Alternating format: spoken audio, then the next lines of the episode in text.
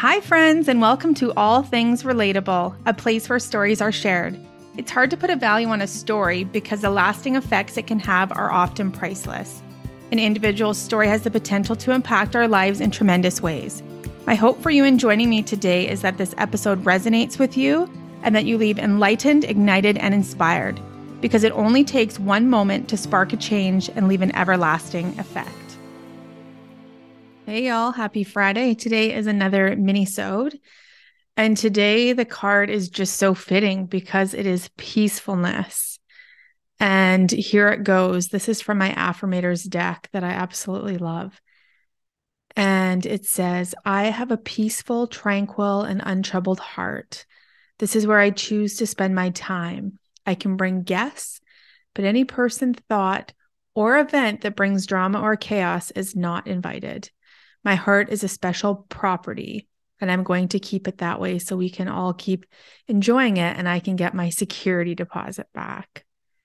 And as I'm saying this, I just feel so at peace. And I just did a meditation. So that has been shifting my energy immediately. So if you need some peace within, sometimes we get stuck on that everything, all of our surroundings have to be perfect to get to that place of peacefulness.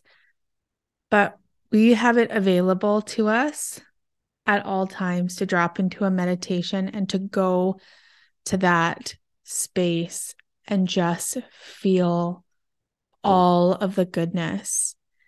And I was recently reminded kind of of this peacefulness and how I choose to spend my time and who I choose to surround myself with. It could be at work or an event or friends or family or just even in a stranger's presence. If I notice that I'm not feeling the peacefulness and I can feel the energy, that I have the opportunity to remove myself or to, to not be in it because sometimes I think we plunk ourselves down, not even being aware or noticing, and then the the energy does not feel peaceful and we forget that we can move from there. That just because we sat there in this this certain event or space or conversation that we have to stay and we can decide if it is not feeling good to get out of there. We don't have to stay because that's what we initially signed up for, or somehow managed to find ourselves in this space. So I really want you to think about that as you're choosing who you spend your time with. How are you feeling after you leave a conversation or somebody's presence or a room? What is the energy like? Is it uplifting or is it really draining?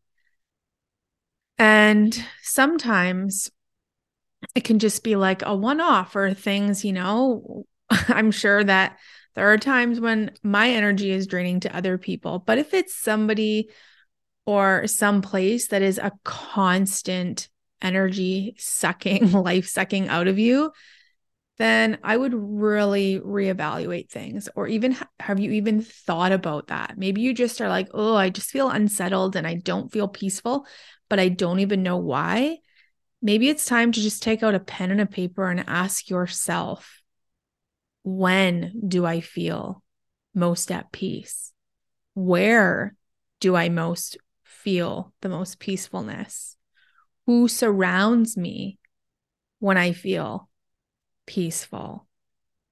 And then maybe something might come out of that where you didn't even notice or you didn't put your attention to, where you can make some little shifts so that your peace is protected. Because, hey, don't we all want to get our security deposit back? Like, don't we have something in mind that we want to spend that deposit on? And can you think of your energy? Like, don't you just want this high vibe, delightful, delicious energy back that you can take in and put to something else? I mean, maybe you'll get nothing back and it'll just be even, or even the worst case scenario where you don't even get the deposit back, but that you're that you've walked away with this gross, unsettled kind of what's the word? I'm just thinking of like a mixology, like all the smokiness in the in the liquid swirling around like inside of us. So take into consideration when you're feeling most at peace and when you're not, and make a few little minor adjustments if you can, because isn't that what we all want to feel just so peaceful? So I hope you enjoyed this little mini-sode. If you did, I would love for you to share it with a friend, maybe write a review or share on your IG stories and tag me. I would love to hear from you. So, hope you are having a fabulous Friday, and I will see you again next week. Thank you for joining me on today's episode of All Things Relatable. If you know someone that would relate to this episode and get value from it, please pass it along. Also, if this episode resonated with you, I would love for you to rate, review, and subscribe.